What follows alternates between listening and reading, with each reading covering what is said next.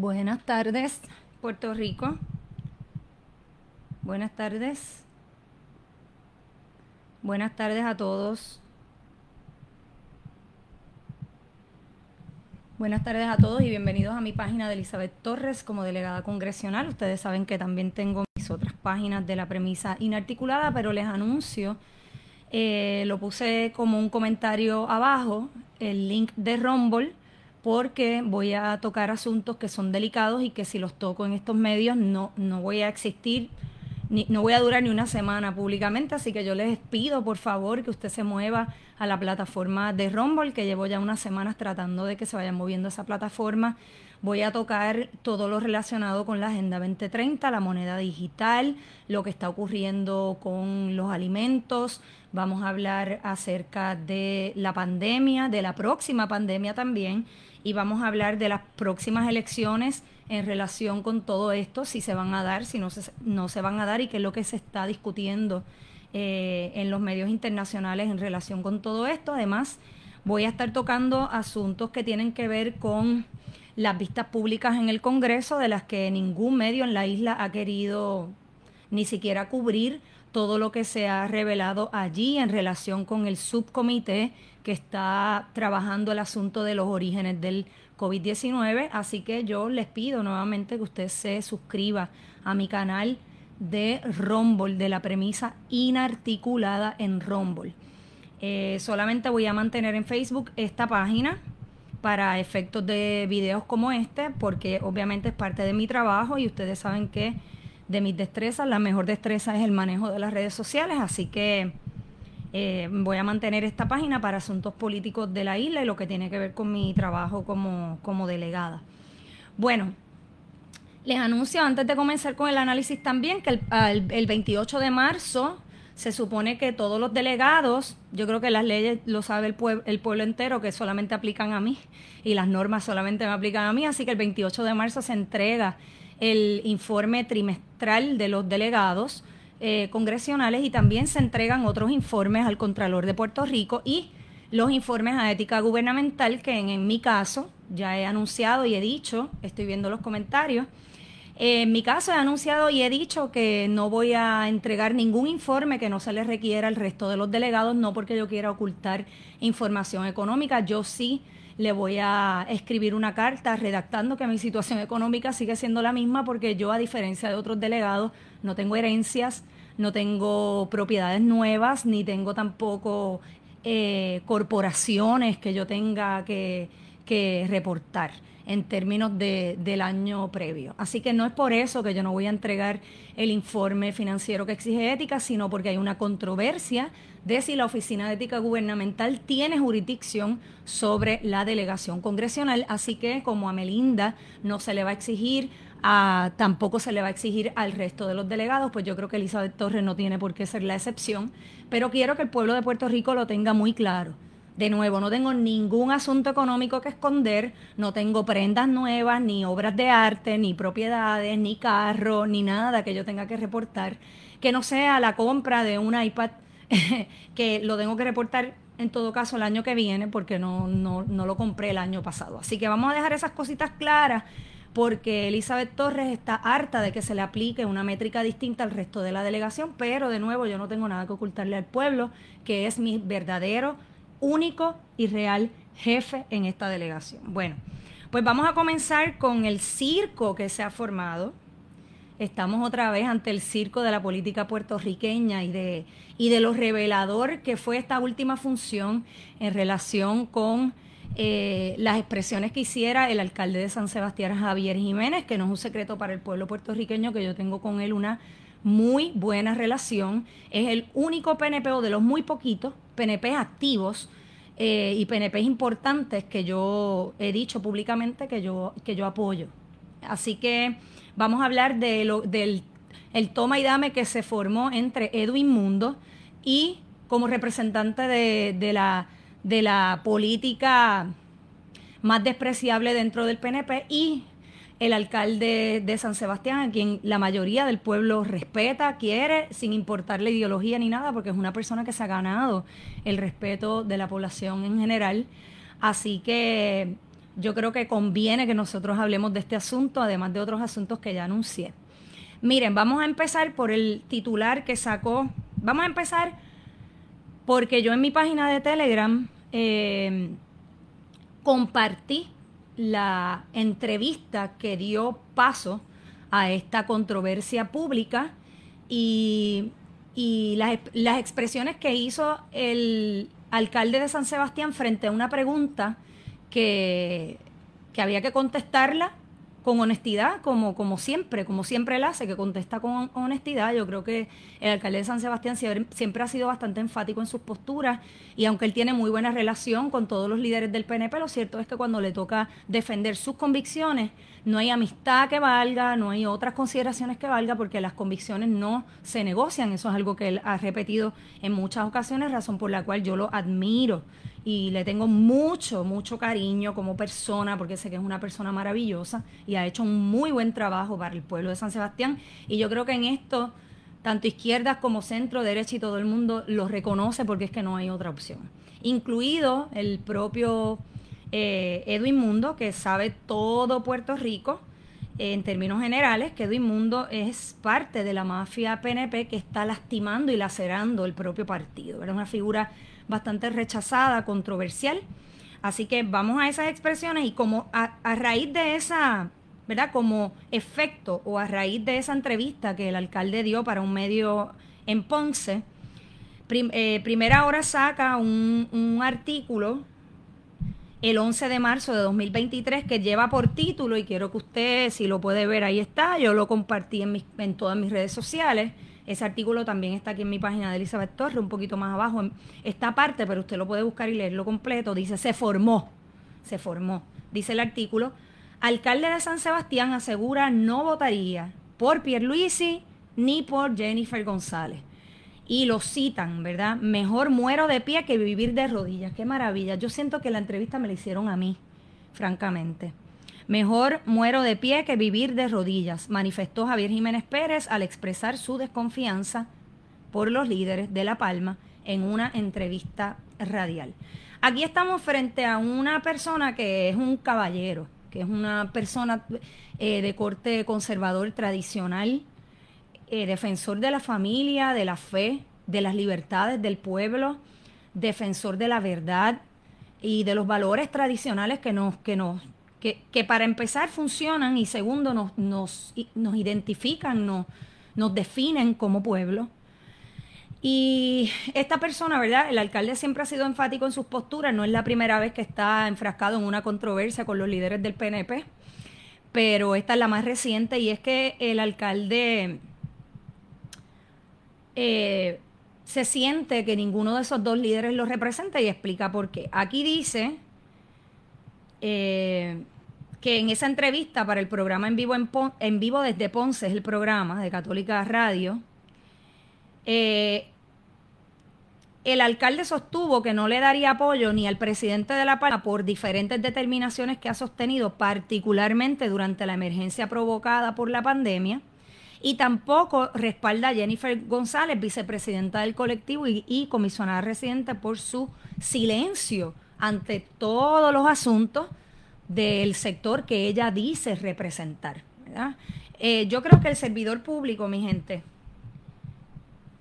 sale electo por sus posturas, sale electo porque la gente espera de esa persona unas conductas y espera de esa persona unas eh, posturas que sean conforme a aquello que prometió o conforme con las cosas que, que lo han definido en esa carrera que el pueblo puede medir o que el pueblo puede ver. Y cuando nosotros vamos a la urna, esperamos que esas personas cumplan con sus palabras. Eh, esto me hace recordar mucho a Donald Trump, porque Donald Trump, eh, yo recuerdo cuando yo estaba en los medios que me, me, lanzaban las preguntas sobre Donald Trump, ustedes saben que yo soy una persona que no persigue gente, sino que persigue política. Obviamente Donald Trump tiene unos estilos y tiene su forma peculiar de hacer política nacional muy particular, ha hecho historia, porque básicamente el Partido Republicano se ha convertido en un partido trompista y estas cosas no ocurren por casualidad. Eh, fue un presidente que se lanzó con su propio dinero, no recibió ningún donativo de ninguna corporación, que ha estado bastante libre, por eso puede hacer política diferente.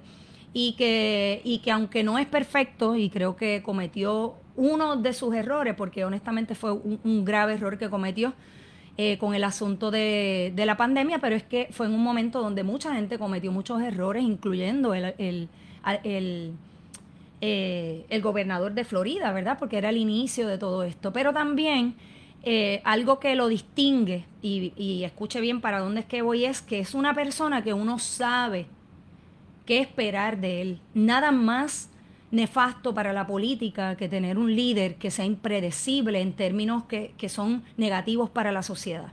De una persona que tú esperas unas cosas y al fin y al cabo con sus acciones hacen otras. Donald Trump se ha ganado el cariño de la gente porque cumple las cosas que promete y cumpliendo lo que prometió, esa es la razón porque, por la que en, las, en esta segunda ronda de elección, una elección que fue robada, lo sabemos todos los que somos sabios, inteligentes y prudentes, eh, pues él aumentó su, su, su sector republicano conservador en los Estados Unidos, aunque no prevaleció por las trampas que hubo y el control de las elecciones estadounidenses y de la intervención de otras fuerzas comunistas mundiales, eh, pues entonces no pudo prevalecer. Pero eso es algo que esperamos de él. Del alcalde de San Sebastián como figura política esperamos exactamente lo mismo. El día que yo escuche que el alcalde de San Sebastián esté a favor del aborto, por ejemplo, o a favor de la ideología de género y de, y de las organizaciones LGBT, la supremacía de esas organizaciones, porque sabemos que detrás de eso hay una agenda ideológica, no estoy hablando de las personas, estoy hablando de la agenda detrás de esos sectores y de esos colectivos. El día que yo escuche al alcalde de San Sebastián hablando en contra de la fe, pues entonces ese es el día que nos romperán el corazón a muchos porque ahí sí que pierdo la fe en la humanidad, francamente, en términos de, lo, de la política me refiero. Así que él es una persona que sabemos qué esperar de él, las cosas que dice las, las, cumple, es una persona que no está, no depende del gobierno estatal para, para agilizar los procesos, que sabemos que cuando vino el huracán María, él, él dio un paso adelante con la, la Pepino Energy, Pepino Energy energizó su pueblo. Eh, es una persona que responde a todas las necesidades del pueblo sin importar las ideologías, y eso no solamente lo digo yo, sino lo dice gente de todo el espectro político, y, es un innovador. Y es un alcalde accesible, es un alcalde humilde, es una persona de pueblo, una persona de palabra, es una persona seria. Eso nadie lo puede cuestionar. Sin embargo, al él decir que él no le iba a dar el voto ni a Pierluisi ni a Jennifer, porque es una persona que no vende sus convicciones por un partido, se forma eh, todo un revuelo, como le llaman, entre comillas, los medios de la isla, porque decir la verdad es crear controversia, decir la verdad es crear revuelo. Y en ese caso, Edwin Mundo, que es el mayor representante del partido, no solamente controla el asunto eleccionario, sino que también controla gran parte del poder político del partido. Edwin Mundo le sale el paso, ¿verdad? Y obviamente no le queda más remedio que reconocer que es una buena persona y reconocer que es un alcalde de primera. Tiene que hacerlo porque no hacerlo es tirar, dispararse en el pie. Porque es una verdad que nadie puede cuestionar. Entonces, Edwin Mundo, escuche bien lo que le voy a decir, que esto es lo, esto es lo peor de todo esto. Vamos con Edwin Mundo en ese mismo artículo de primera hora que es bastante largo. Hay una sección que dice Edwin Mundo lo invita, también está en mi página un poco más abajo, lo invita a que se postule para la gobernación. Entonces yo me pregunto, si tú no estás de acuerdo con las posturas de ninguna de las dos personas, del gobernador y de la comisionada, ¿qué tiene eso que ver con una candidatura a la gobernación? ¿Cómo conectan esas cosas, verdad?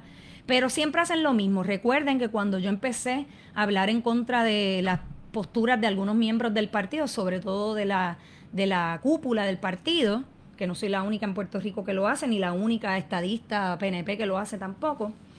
Eh, lo primero que me dijo Carmelo Ríos fue que se tire, que corra por el PNP, porque al fin y al cabo nosotros contamos los votos. Y como les he dicho antes, reconocen públicamente en un programa en Puerto Rico televisivo, reconocen descaradamente que son un eh, un partido corrupto, porque cuando tú dices que se tire, que nosotros somos los que contamos los votos, lo que te están diciendo es que se tire a ver si gana, porque le vamos a hacer 20 mil trampas. Bueno, pues en el caso del alcalde de San Sebastián, que goza del apoyo de un gran sector del PNP, yo creo que esto es una persona con la que no se quieren meter, Pero bueno, dice, dice, invito al alcalde a que se postule para la gobernación, sería una buena opción, dice, ¿verdad? Todo esto lo hace con una carga pesadita.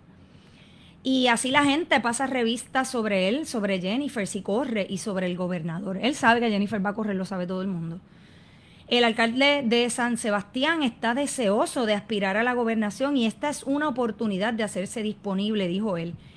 Y entonces, dice Edwin Mundo, y esto es lo más espeluznante, porque yo les he dicho que el PNP se ha convertido en un partido totalitario, es decir, todos sus acólitos y todos sus eh, sirvientes y esclavos tienen que hacer lo que la cúpula diga, lo que los líderes digan, no pueden contradecir nada, tienen que ser políticamente correctos al hablar públicamente y tienen que tratar de subsanar todas sus diferencias en privado. ¿Verdad? Porque los paños sucios se lavan en la casa, eso es lo que ellos dicen. Pero cuando tú eres un, un servidor público electo, todo eso puede ocurrir hasta que tocan tus convicciones, que esas no son negociables. Así que, pero eso ellos no lo dicen porque ellos no creen en eso. Ellos no creen en la libertad para expresarse ni nada de eso, ni en la libertad para pensar. Ellos no quieren gente que piense en el partido. Por eso hay, hay candidatos por ahí que ya están anunciando sus candidaturas y más vacíos y huecos mentales no pueden ser. Esos son la gente que ellos quieren en su partido, aparentemente. Y entonces Edwin Mundo dice, escuche bien, que aquí es donde está esto para pelo, escuche bien. El problema es según Mundo dice, Mundo indicó que todo aspirante a un puesto electivo dentro del PNP debe firmar una declaración jurada en la que se compromete con el partido a respaldar a los otros candidatos y votar por la palma en las tres papeletas.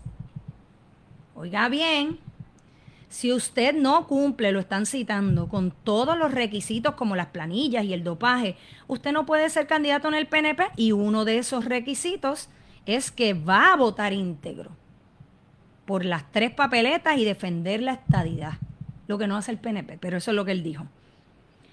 Así que esta es la parte que yo quiero resaltar de todo este análisis porque me, me parece espeluznante. Escuche bien.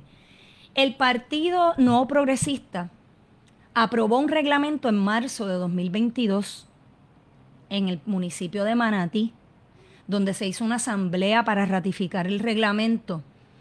Y allí decidieron añadir estos tres elementos para cualquier candidato que corra por el PNP. La persona tiene que comprometerse bajo juramento, los mismos juramentos que ellos violentan todos los días, a rendirle a la colectividad total lealtad, así como si fuese un Dios. Las mismas exigencias que nosotros vemos en una Biblia, lealtad al Dios creador, es exactamente lo que está pidiendo el partido, lealtad y fidelidad a todos los integrantes que estén corriendo, tú no puedes hablar mal de ellos, tú en esa declaración jurada tú te comprometes, mira cómo controlan el voto, que el voto es libre y es secreto, dice la constitución. Y este hombre está diciendo que allí se ratificó esto y que tú tienes que declarar de manera jurada por un notario, por un abogado notario, que tú vas a votar en las tres papeletas íntegramente. O sea, se acabó la libertad para que tú puedas votar por quien tú quieras. En eso se ha convertido el PNP. Y compárelo, usted sea PNP o no, con el partido que fundó don Luis Aferre en el 67. Eso compárenlo con las mismas razones que le dieron nacimiento a este partido, que era un partido de corte republicano, conservador, donde se entendía, aparte de lo ideológico que es la estadidad, que eso ha sido violentado una y otra vez, se entendía que este partido era un partido que quería limitar el poder del gobierno que quería limitar eh, los impuestos. Limitar, por no decir, mantenerlos sin impuestos, porque en Puerto Rico no había impuestos hasta el otro día, gracias a la corrupción de los partidos predominantes y al gigantismo gubernamental que es contrario a los fundamentos del partido mismo que perseguía ampliar, que es el deber del gobierno, las libertades individuales, no solamente ampliarlas, sino también protegerlas. Compare los fundamentos del partido que buscaba la libertad o la soberanía a través de la estadidad como un Estado soberano, pero en igualdad de condiciones con el resto de la nación, con la gestión que ha hecho el PNP década tras década desde ese momento hace más de 50 años. Compárelo. Compare la figura de, eh, del alcalde de San Sebastián y su trayectoria como líder de, de 20 años ya, compare sus posturas constantes, que siempre son las mismas, compare eso con el origen del partido y dígame si le suena más a que el alcalde de San Sebastián tiene sus raíces bien fundamentadas y que es PNP precisamente porque todavía hoy cree en los postulados que dieron origen a ese partido. Entonces, compare la conducta del gobernador de Puerto Rico, la conducta de la comisionada residente con esos postulados originales que también fueron, ¿verdad? Eh, que son la raíz del partido. Compárelo y llegue usted a sus propias conclusiones y comprenda por qué es que el alcalde dice lo que dice y por qué, en mi caso, como delegada electa, yo dije lo que dije a mi estilo, que es muy diferente al del alcalde, pero que al fin y al cabo son las mismas posturas, básicamente. Así que eh, eso es un ejercicio que tiene que hacer usted. Yo, ustedes ya conocen mis posturas. Tengo calor, yo, súbete un poquito el aire, me, dio calor comparen esa, esa, compárelo usted, porque eh, comparando, que es una destreza escolar que se desarrolla desde la niñez, comparando es que podemos llegar a conclusiones más o menos ciertas. Si estamos comparando cosas que son fácticas, vamos a llegar a una conclusión lógicamente y con mucha probabilidad de ser cierta, ¿verdad? Y en este caso, esos son los, los datos. En el caso de Edwin Mundo, que dijo, y yo analicé la entrevista que, se, que se hizo en Noti1, que creo que fue ayer, si no, si no estoy mal, y, y, y, también lo que ocurrió en un programa televisivo en Puerto Rico sobre este asunto, algo bien peculiar que me pareció, que me parece necesario eh, resaltar y reiterar, porque ya yo lo he dicho antes. Edwin Mundo se atrevió a decir, porque en, el, en la entrevista radial estaban ambos en la línea, así que le hacían preguntas a ambos. Y en un momento dado, Edwin Mundo dijo, respondiéndole al alcalde cuando el alcalde dijo que pues que todo Puerto Rico sabe de la pata que coge a Edwin Mundo y que tienen el partido como un negocio.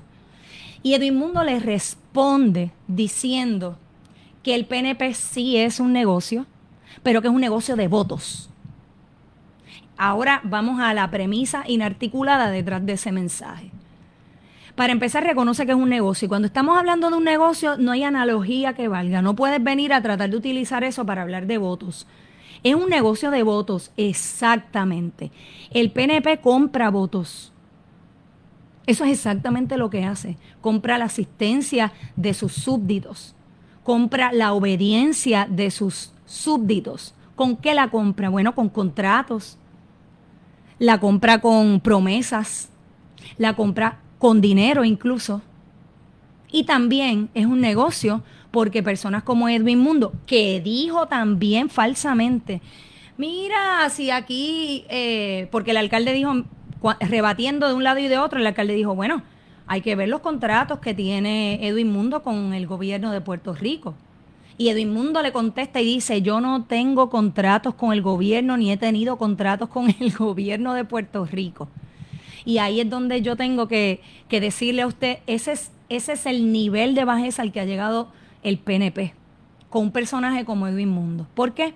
Porque Edwin Mundo sabe que todo Puerto Rico, sabio, inteligente y prudente, sabe que Edwin Mundo tenía contratos con su esposa ascendentes básicamente a un millón de dólares de asesoría y de lo que era de esa. Pero como la corporación no dice Edwin Mundo, pues no, no tiene que ver con él. Y todo Puerto Rico puede buscar, porque eso es de dominio público, los contratos de este señor, que son premios del partido.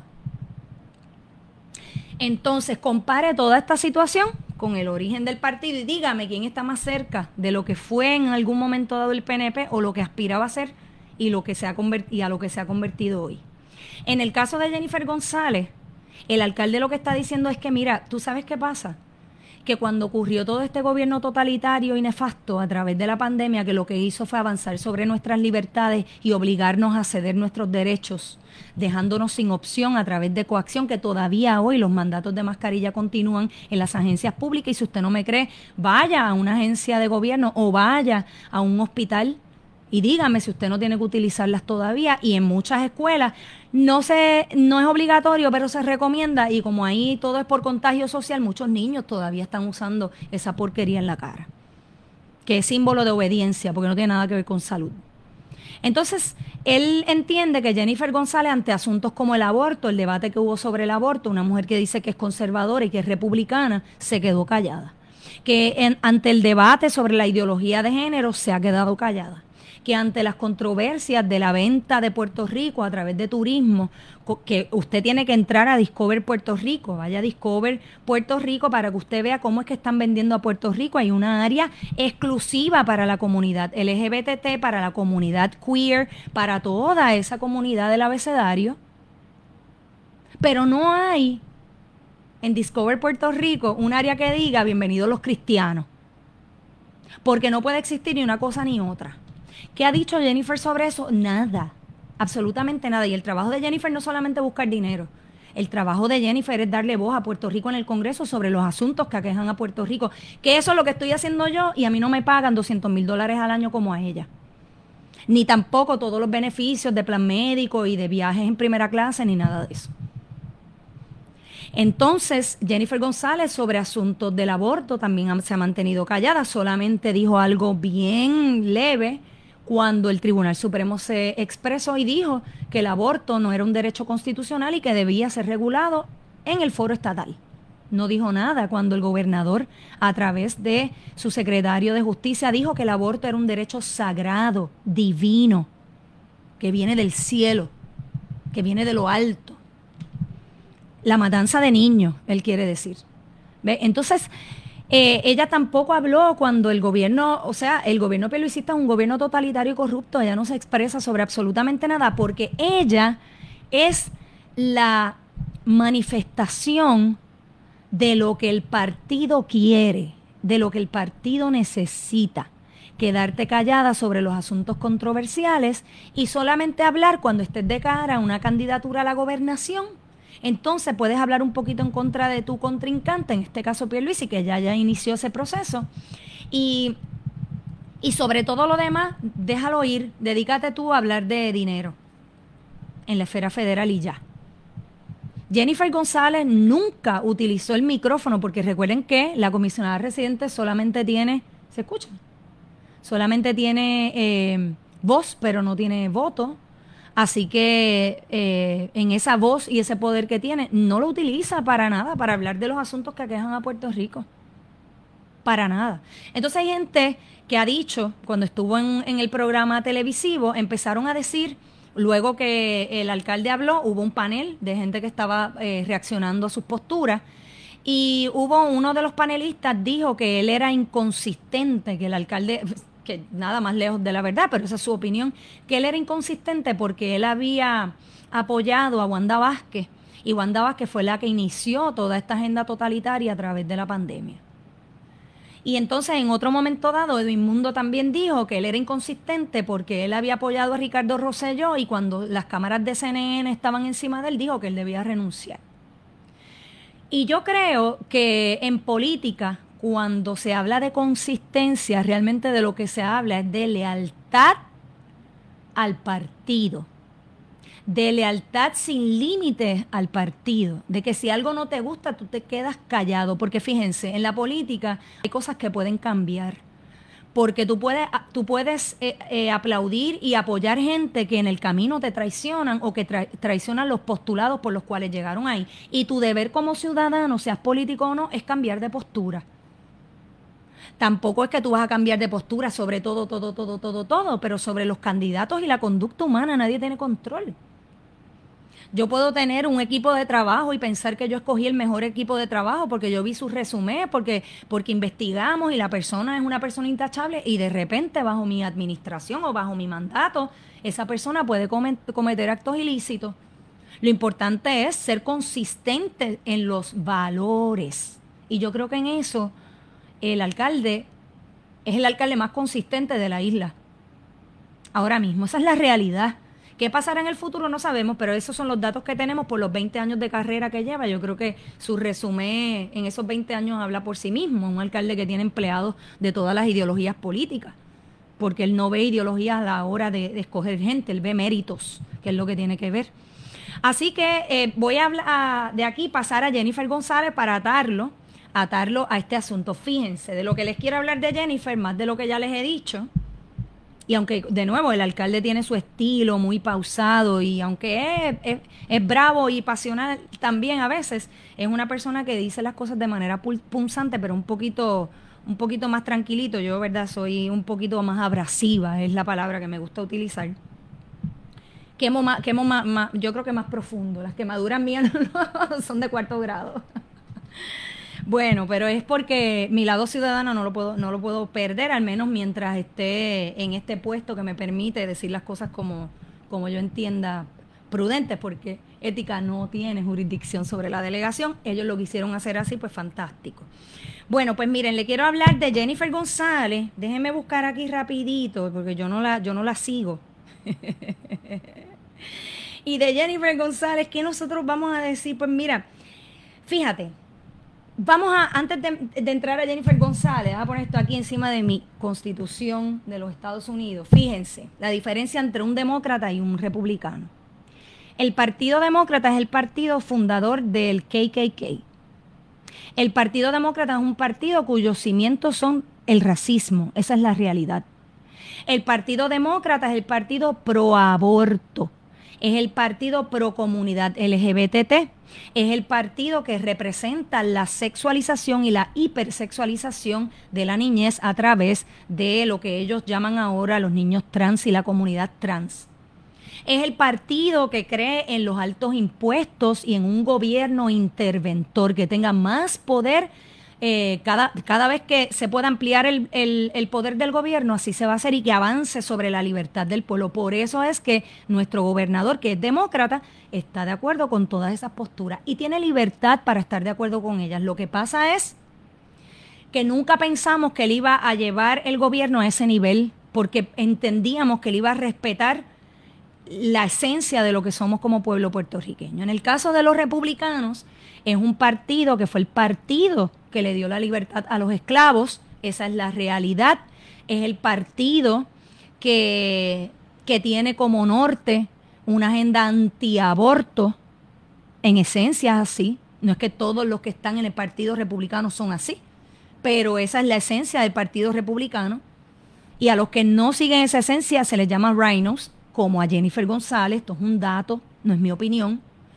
Y entonces el Partido Republicano es el partido pro familia tradicional, mamá y papá, pro niñez, pro vida, pro libertad, pro gobierno pequeño que amplifique libertades, no que las limite. Ese es el Partido Republicano, esa es la esencia que cree en el libre mercado, que cree en la propiedad privada. Mira, que cree en este documento, la Constitución de los Estados Unidos, que es la Biblia, en términos analógicos, la Biblia legal de la ciudadanía. Algo que el Partido Demócrata quiere enmendar, que quiere cambiar, que quiere incluso por la vía de la ley tratar de anular. Así que Sabiendo estas cosas, vamos a hablar de Jennifer González y volvemos al principio. ¿Qué espero de esta persona que dice que es conservadora, que dice que es republicana? ¿Qué espero de ella? Pues esperamos que haga eso que yo acabo de describir. ¿Qué hace Jennifer González? Pues mira, el mismo día que estaba en Puerto Rico, eh, que estaba teniendo lugar el evento del concierto de Carol G, y esto no se trata ni de Carol G ni del que escuche su música, se trata de Jennifer González, no lo pierda de vista. Ese mismo día se celebraba en Puerto Rico el concierto de, eh, de Redimidos, que era un concierto de corte cristiano porque es música urbana, pero es música urbana cristiana, música sacra, ¿verdad? Entonces Jennifer González, sabiendo esto, pues saben qué hizo. Bueno, pues ella decidió irse para el concierto de Carol G. Y mientras estaba en la fila del concierto, y tú dirás, pero derecho tiene, claro, derecho tiene, claro que sí. Ella estaba ahí, mira. Bailando, está. ¿Al ritmo de quién? De Bad Bunny. Perfecto. Y después entonces hizo otro, hablando. No pueden con mi boom, boom, boom, boom, boom, cantando. Al ritmo de Carol G, ¿verdad? Fantástico. Ok, fantástico, perfecto. Pues viene uno de los periódicos de Puerto Rico, Metro. Recuerden cuál es la esencia del Partido Republicano, no lo olviden, porque estamos hablando de una republicana. No lo olvide. Derecho tiene a pasarla bien, a divertirse, claro que sí. Lo que no tiene derecho es a engañarte a ti, porque ella es una servidora pública. ¿Ves? Entonces, Saca a Metro una nota que dice video de Jennifer González. Disfruta el concierto de Carol G. Compartió un video cantando. ¿Qué? La bichota. Ese fue el, el, video que les acabo de mostrar. Lo puede ver en su Instagram, que ya lo tiene publicado allí. Y allí ella pues compartió ese video cantando la canción Bichota. Roncan, pero no pueden con mi pum pum, con mi pum pum, pum pum pum pum pum.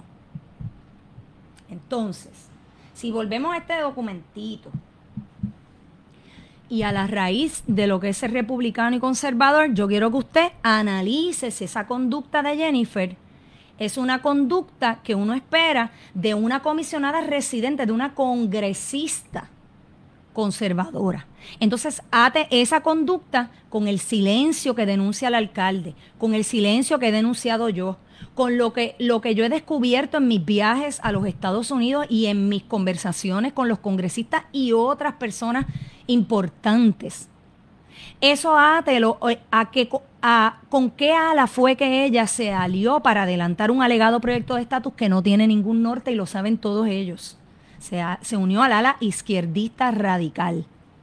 Y esas cosas te envían un mensaje. ¿Qué yo espero de Jennifer? ¿Que detenga la agenda globalista o que la acelere? ¿Qué yo espero de Jennifer? ¿Que asuma postura sobre el aborto o que diga como, como dijo eh, Johnny Méndez que no había ambiente para trabajar el asunto del aborto, que es otro que dice que es republicano? ¿Qué yo espero de Jennifer? Que quite la comunidad LGBT y la comunidad religiosa del gobierno o que siga dándole a la comunidad LGBT avance sobre la estructura gubernamental como ha hecho Pierre Luisi. ¿Qué yo espero de Jennifer?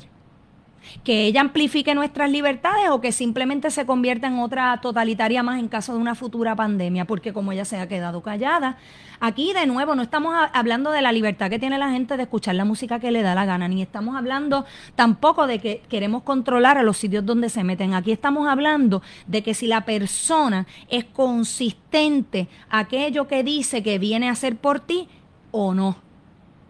Y hablando de consistencia, que fue la crítica que se le hizo al alcalde, seamos honestos al decir el PNP ha sido consistente en su, en su venta, la venta política que hace, diciéndote a ti que es un partido estadista, que ha hecho por la estadidad en 53 años.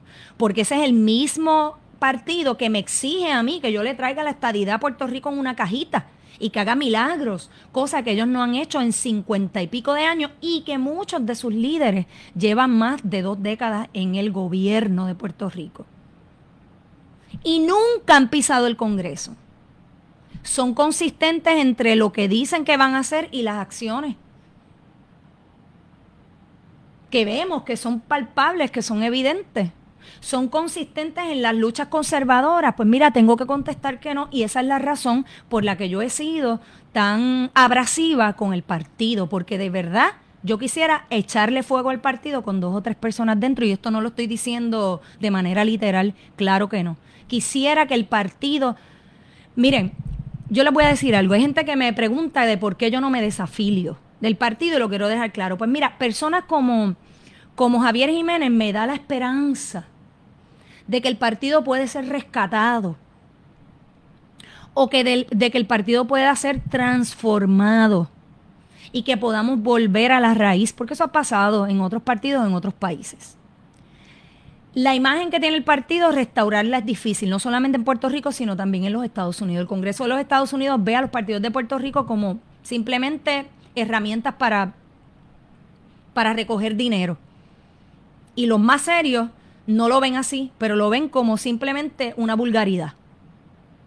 son vulgares por todos los temas de corrupción que ha habido en ambos partidos.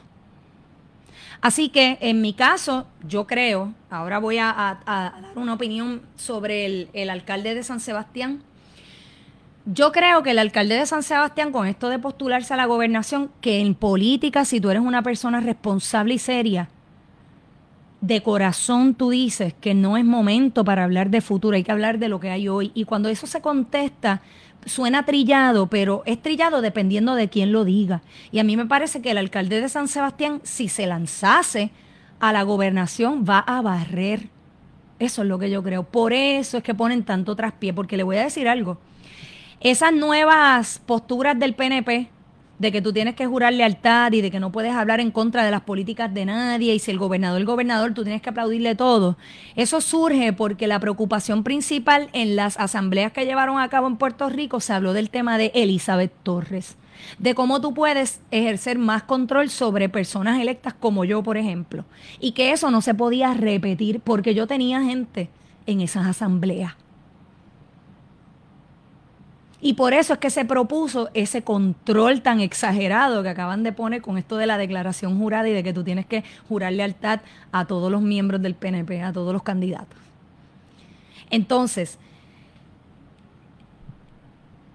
en el caso del alcalde, el alcalde sería la única salvación de ese partido si se lanza a la gobernación. Lo voy a repetir el alcalde es la única esperanza que tiene el PNP de volver a sus raíces conservadoras, de volver a sus raíces pro libertad, pro familia, de volver a sus raíces estadistas, porque nunca lo han sido, al menos no a partir de los últimos, yo voy a decir 10 años porque soy bastante joven, el alcalde a lo mejor se va un poquito más atrás y mucha gente también, pero ese hombre es la salvación del PNP. Así que yo le voy a decir algo al PNP.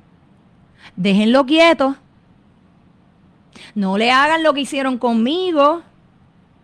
No busque que la gente conservadora corra para Proyecto Dignidad. Si lo hacen, no los culpo. Y busque la gente buena dentro del PNP limpiar la casa. Porque de lo contrario, yo les garantizo que para fines de esta década el PNP no va a existir. Y Proyecto Dignidad va a asumir el poder. Porque Proyecto Dignidad es un partido que depende, que lo que le da vida, lo que lo tiene enchufado, es el estadista conservador, que ha sido completamente ignorado, y no solamente ignorado, que ha sido eh, maltratado dentro del PNP. Y eso es lo que va a ocurrir. Y Puerto Rico, en términos políticos, mi opinión sobre los partidos políticos que siguen naciendo nuevos partidos y que en un momento dado yo también consideré crear un nuevo partido, pero cuando veo tanto partido, me da, me da hasta tristeza al fondo público, porque son partidos que los, quienes los sostenemos somos todos nosotros. Tampoco creo que sea una buena alternativa para el pueblo estadista estar divididos por todas partes. Pero si lo fuerzan va a ocurrir, porque el deseo está ahí. Y hay mucha gente estadista que no quiere entrar a dignidad, pero que apoya a sus candidatos porque son conservadores. Y dije al principio que para un conservador sus convicciones no son negociables, ni siquiera ante la estadidad misma. Esa no es la prioridad de un conservador. Lo repito, porque cuando yo dije eso públicamente fue que empezaron la persecución contra mí en agosto de 2000 21, varios meses después de haber salido electa. Bueno, de ese temita quiero pasar a del asunto de Jennifer y dejarle a ustedes esa tarea de que sean ustedes los que juzguen a, a, partir de las raíces que fundaron el PNP y de las conductas de nuestros líderes y ustedes van a llegar a sus propias conclusiones. Y entonces de ahí quiero pasar al tema de un poquito más jocoso de, de la foto de de la fotito de, Tatito Hernández con Nayib Bukele. Miren, Nayib Bukele es un presidente, es el presidente del Salvador, un país centroamericano que está ahí pegadito a México, pequeñito.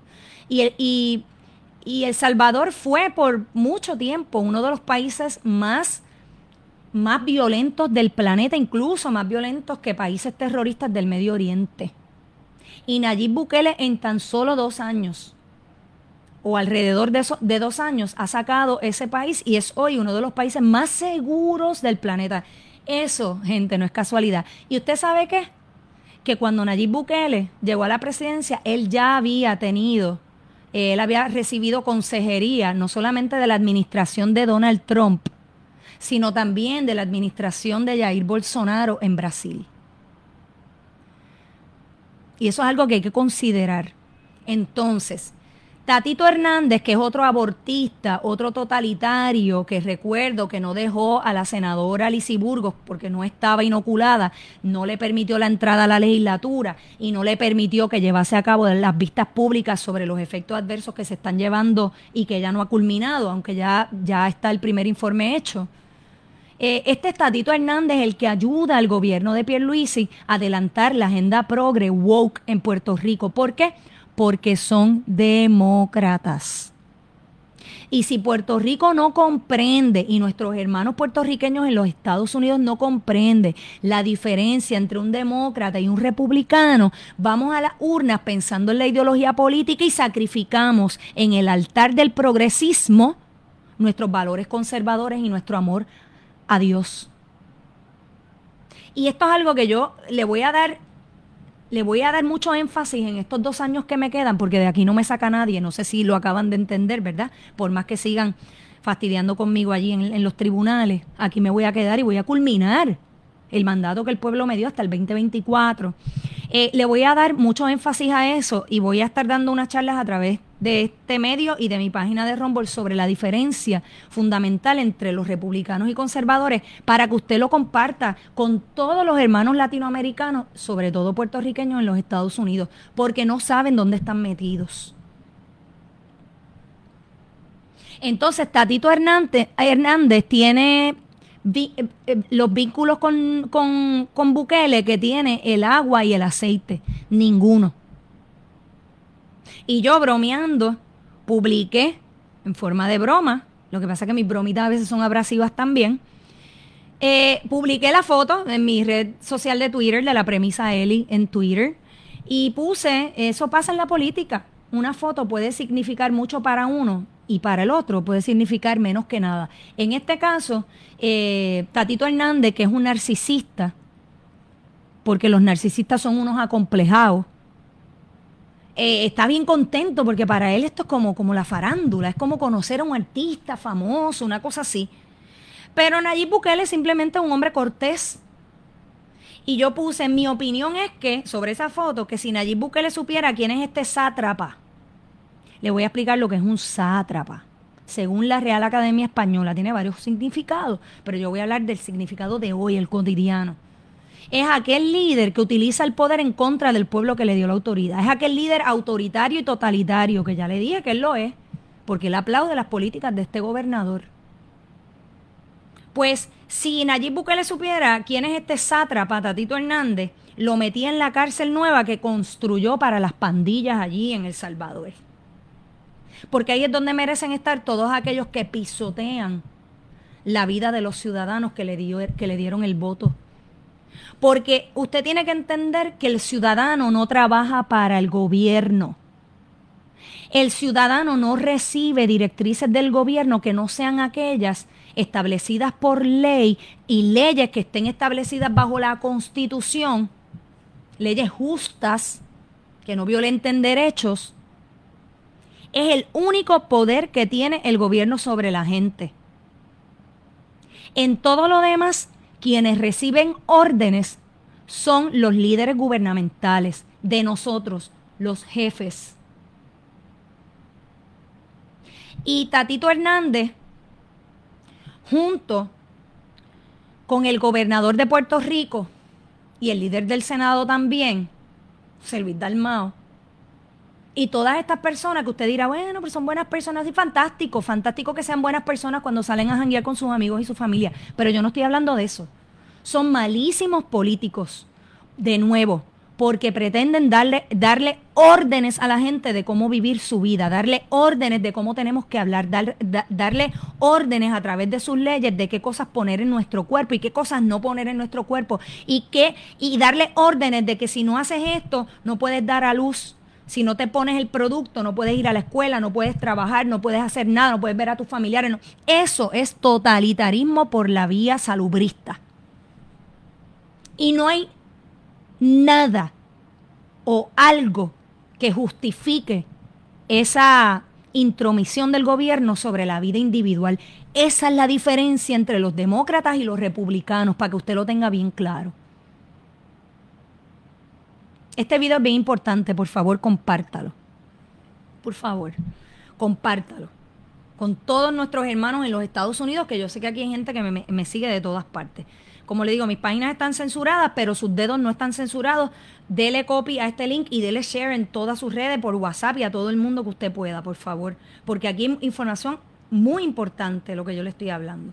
Y ya con esto voy a, a cerrar este live y le voy a pedir por última vez no solo que comparta y que difunda la verdad, sino también que me siga en mi página de Rumble. Voy a estar hablando en detalle sobre los tentáculos de la Agenda 2030 y sobre cómo el mundo se va a convertir en un gran campo de concentración. Un campo de concentración digital, un campo de concentración en todos los sentidos y donde la fe cristiana va a ser completamente abolida. Y usted, como conservador, que quiero pensar que si me sigue es porque es conservador o es una persona tan inteligente que me está escuchando para ver cuál es el lado o el curso de su vida en los próximos años y a ver si le gusta estar más en el lado de los totalitarios de la izquierda demócrata o le gusta estar en, en, el grupo de aquellos que defienden la libertad del individuo. Así que gente, con esto los dejo. Hoy, eh, martes 14 de marzo. Eh, y ya nos veremos en el, en el próximo video para hablar sobre el quehacer político de Puerto Rico. Se les quiere un montón, un montón gente. Recuerde que ustedes son siempre los mejores jueces, pero solo si se les brinda la información correcta. Los quiero mucho.